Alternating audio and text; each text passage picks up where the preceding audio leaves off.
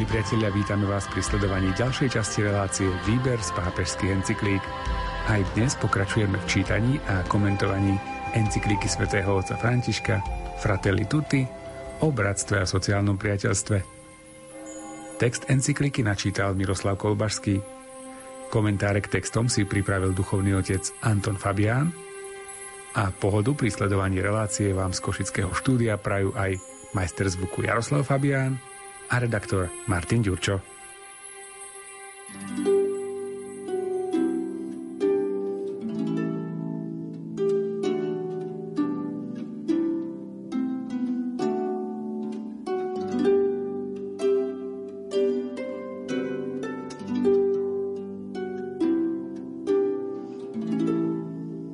Od toho, kto veľa trpel nespravodlivým a krutým spôsobom, nemožno žiadať nejaký druh sociálneho odpustenia. Zmierenie je osobný skutok a nik ho nemôže nariadiť celku spoločnosti, aj keď má úlohu ho podporovať. V úzko osobnej oblasti so slobodným a šľachetným rozhodnutím sa niekto môže vzdať požadovania trestu, hoci spoločnosť a jej spravodlivosť sa k tomu legitímne klonia. Avšak nie je možné dekrétom nariadiť všeobecné zmierenie, požadujúc uzavretie rán dekrétom alebo prikrytie nespravodlivostí plášťom zabudnutia. Kto si môže privlastniť právo odpúšťať v mene druhých? Je dojímavé vidieť schopnosť odpustiť u niektorých osôb, ktoré dokázali prejsť ponad utrpenú škodu. Ale je aj ľudské chápať tých, ktorí to nemôžu urobiť. V každom prípade to, čo sa nikdy nesmie navrhovať, je zabudnutie.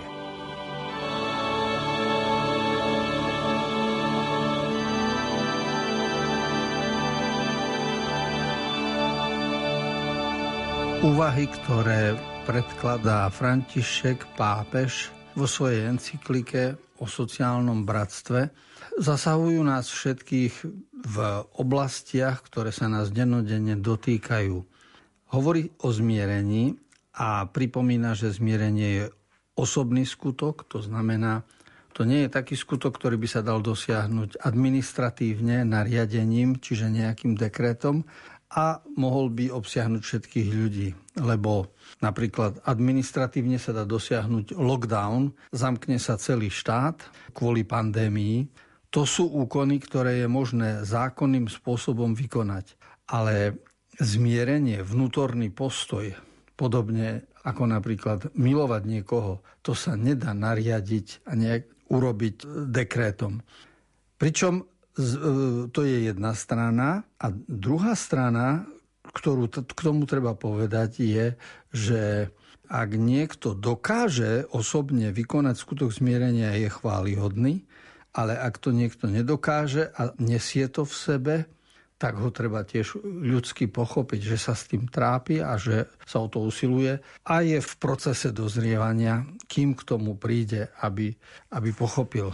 V, I v jednom, i v druhom prípade sa máme vyvarovať zabudnutia, nejakej nepovšímavosti, lebo tu ide skôr o dozrievanie.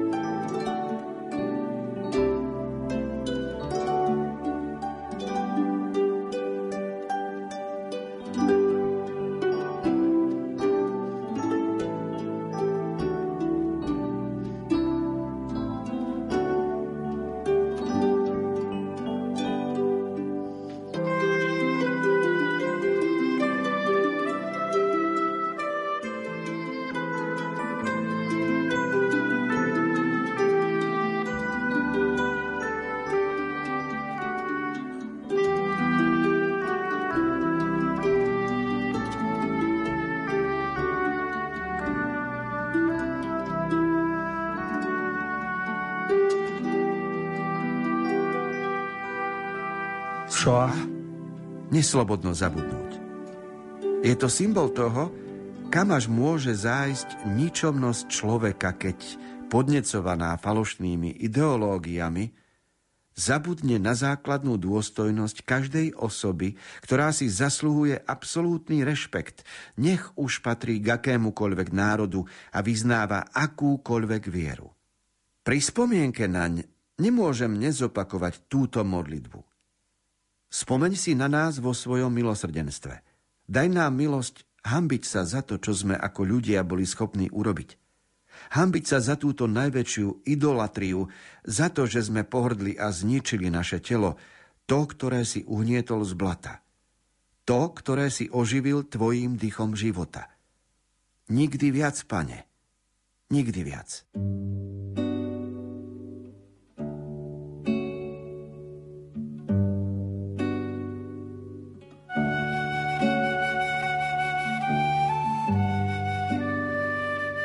Keď bol pápež v roku 2014 v Jeruzaleme, tak tam pri pamätníku Jad Vašem predniesol modlitbu, v ktorej hovorí Spomeň si na nás, Páne, vo svojom milosrdenstve a daj nám milosť hambiť sa za to, čo sme ako ľudia boli schopní vykonať.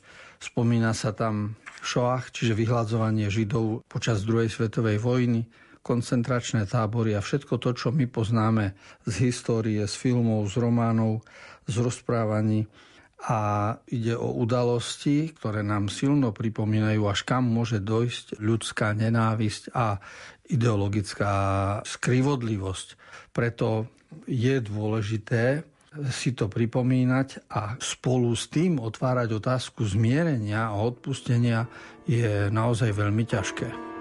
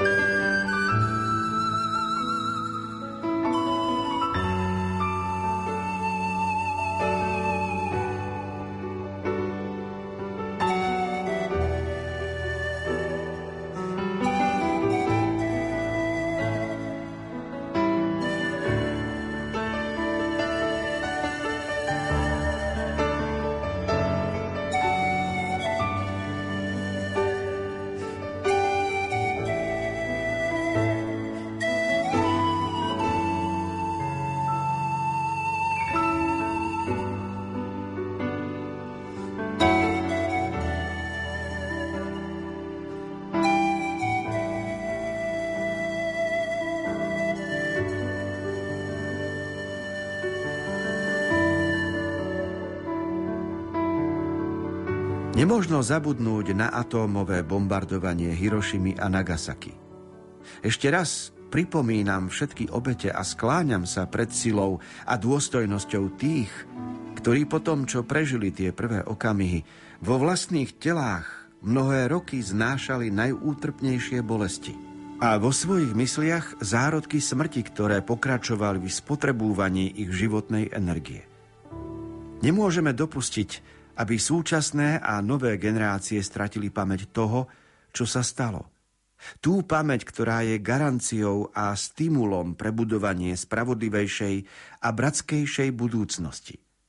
A nemožno zabudnúť ani na prenasledovania, na obchod s otrokmi a etnické masakry, ktoré sa stali a ešte sa dejú v rozličných krajinách a mnohé ďalšie historické fakty, pri ktorých sa hambíme za to, že sme ľudia.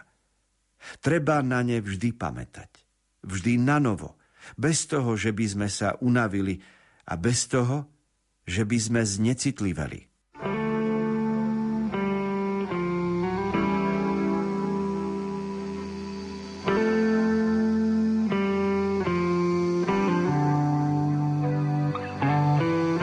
V roku 2019 bol pápež v Japonsku, teda aj v Hirošime, mal pamätní, prihovor pri pamätníku mieru a Odtiaľ sú aj slova o tom, ako nemožno zabudnúť, hlavne preto, aby sme neznecitliveli.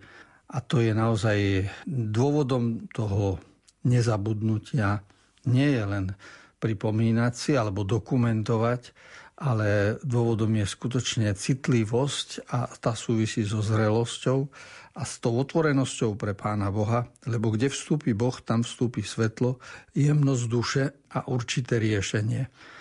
Preto sa svätý Otec dovoláva aj tých katastrof, ktoré boli v minulom storočí a ktoré nás podnecujú k tomu, aby sme uvažovali nad tým, aké je zmierenie a odpustenie dôležité.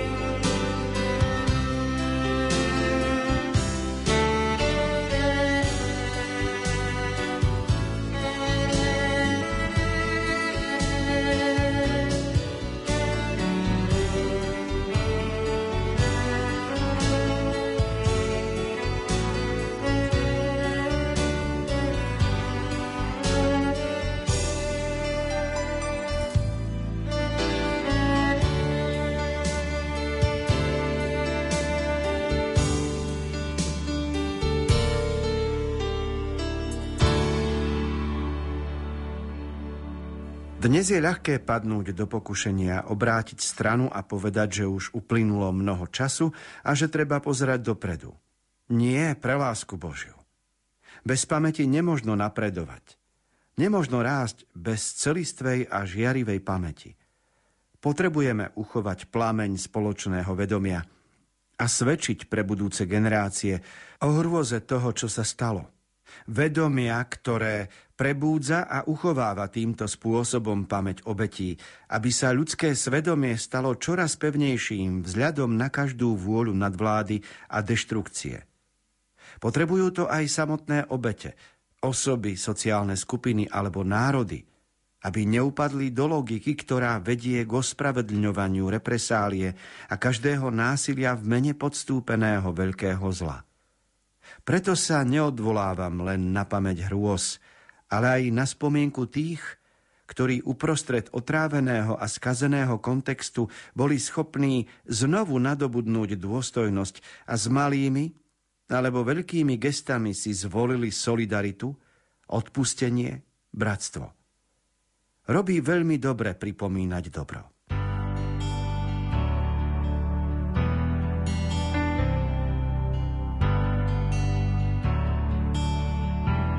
Existujú udalosti, ktoré majú celosvetový rozmer a treba si pripomínať aj tie nešťastia, ktoré sa stali, ubliženia, konflikty a vojny. My na Slovensku máme takisto udalosti a, a miesta, napríklad v časoch 1944, keď bolo Slovenské národné povstanie a keď boli vypálené niektoré obce. A vidíme rok čo rok, ako sa schádzajú buď pamätníci, alebo členovia vlády, členovia parlamentu prinášajú vence. A tá pamäť, ktorá sa vytvára, neslúži len na to, aby sa nejaká udalosť pripomínala, ale aby sa vytvárala v človeku odolnosť voči zlobe, ktorá by mohla vypuknúť znova. Takže aby sme sa chránili pred skazeným prostredím a aby sme vytvárali nový svet, založený na ľudskosti, solidarite, odpustení, preto je potrebné aj pripomínať si niektoré akcie a výročia.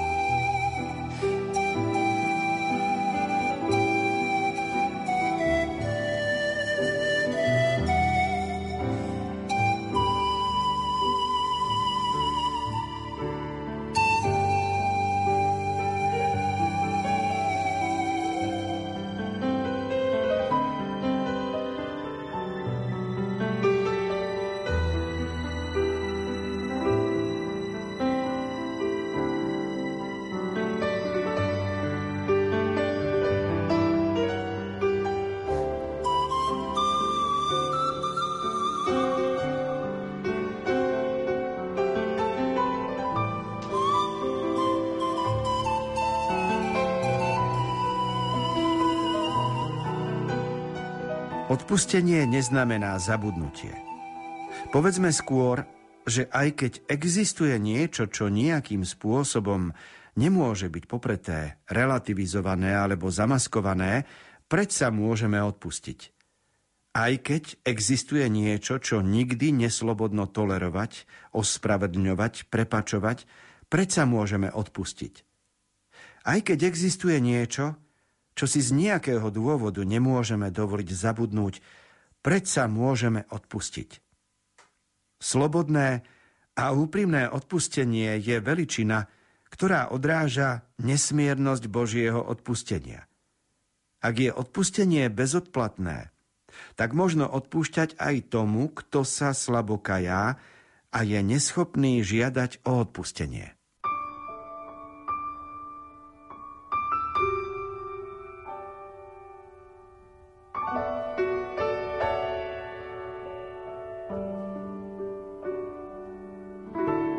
Výrok odpustenie neznamená zabudnutie ukazuje, že sa pohybujeme v dvoch svetoch. Niečo iné je svet ľudský a niečo iné je svet Boží. A kým sme na zemi, my existujeme v týchto dvoch svetoch, lebo rozmýšľanie nás vedie k tomu, že sa presunieme ľahko do Božieho sveta, žijeme v Božej milosti, v jeho náklonosti.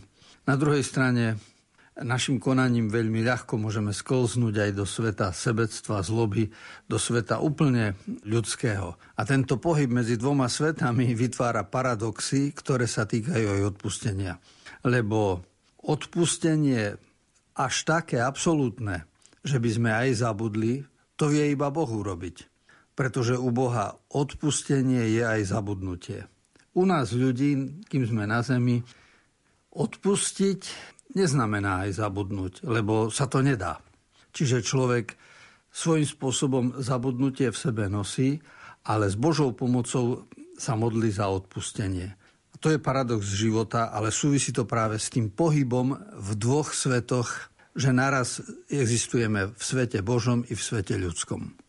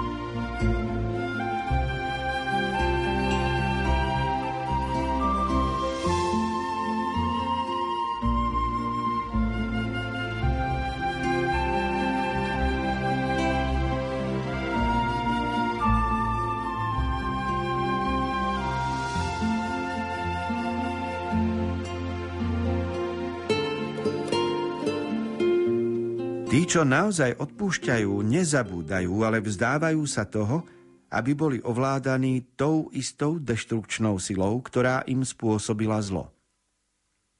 Prerušujú začarovaný kruh, brzdia napredovanie síl deštrukcie. Rozhodujú sa nepokračovať vo vštepovaní do spoločnosti tej energie vendety, ktorá skôr alebo neskôr napokon znovu doľahne na nich samých. V skutku Vendeta nikdy skutočne neutíši nespokojnosť obetí. Existujú tak hrozné a kruté zločiny, že nechať trpieť toho, kto ich spáchal, nepomôže dosiahnuť pocit, že delikt bol napravený. A nestačilo by ani zabiť zločinca, ani by nebolo možné nájsť tríznenia porovnateľné s tým, čo mohla vytrpieť obeď. Vendeta nič nerieši.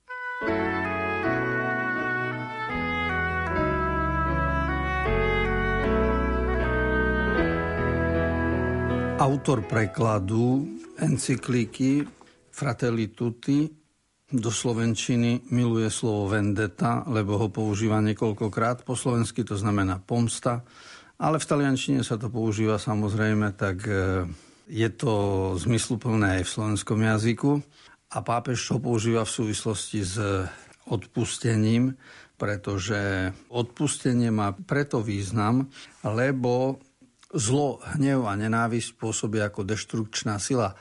A ak sa tým človek nechá ovládať, tak spôsobí, že naštepí do seba alebo aj do iných, do rodiny, do prostredia, naštepí takú energiu, ktorá rozkladá vzťahy. A potom sa to vráti človeku samému, preto sa učíme od začiatku aj v morálke, aj v spiritualite a všade, že eh, aj v psychológii hnev je veľmi škodlivý, treba sa hovarovať treba robiť všetko pre odpustenie a zmierenie. A o tom je celý 251. článok pápežovej encykliky. Pomsta nič nerieši. A to je skúsenosť ľudí, ktorí hovoria už z pozície určitých rokov.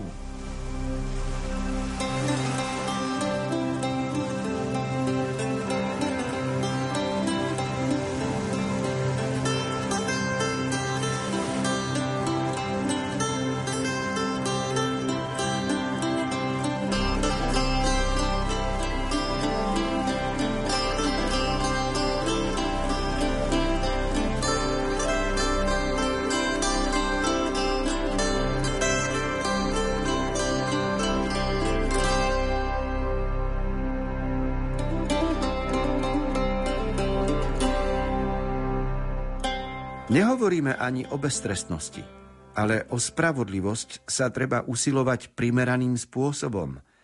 Len pre lásku k samotnej spravodlivosti, pre úctu k obetiam, preto, aby sa zabránilo novým zločinom a pre ochranu spoločného dobra.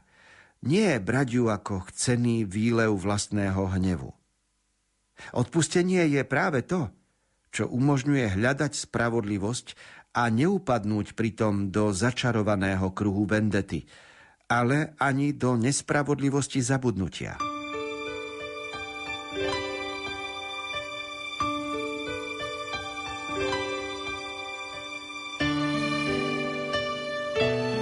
Pamätám si z detstva mnoho amerických westernových filmov, ktorých dej sa vzťahuje na roky 1800 a príbehy boli usporiadané vždy tak, že na začiatku nejaký bandita vypálil dedinu alebo niekoho zastrelil, ubližil a teraz nastupuje spravodlivosť a idú ho vyšetro- hľadať, vyšetrovať a idú sa mu pomstiť. No a na týchto filmoch, literárnych dielach, na týchto koubojkách bolo vidieť, ako niektorí zvažovali, či a kde má miesto odpustenie, kde je hranica spravodlivosti. A obyčajne sa to riešilo tak, že ten, kto bol zločinec a vrah, doplatil na to sám a chytil sa nejakým spôsobom do vlastnej pasce. Tým všetkým sa človek vychováva a dokazuje sa, ako je zmierenie dôležité odpustenie dôležité a pomsta nezmyselná.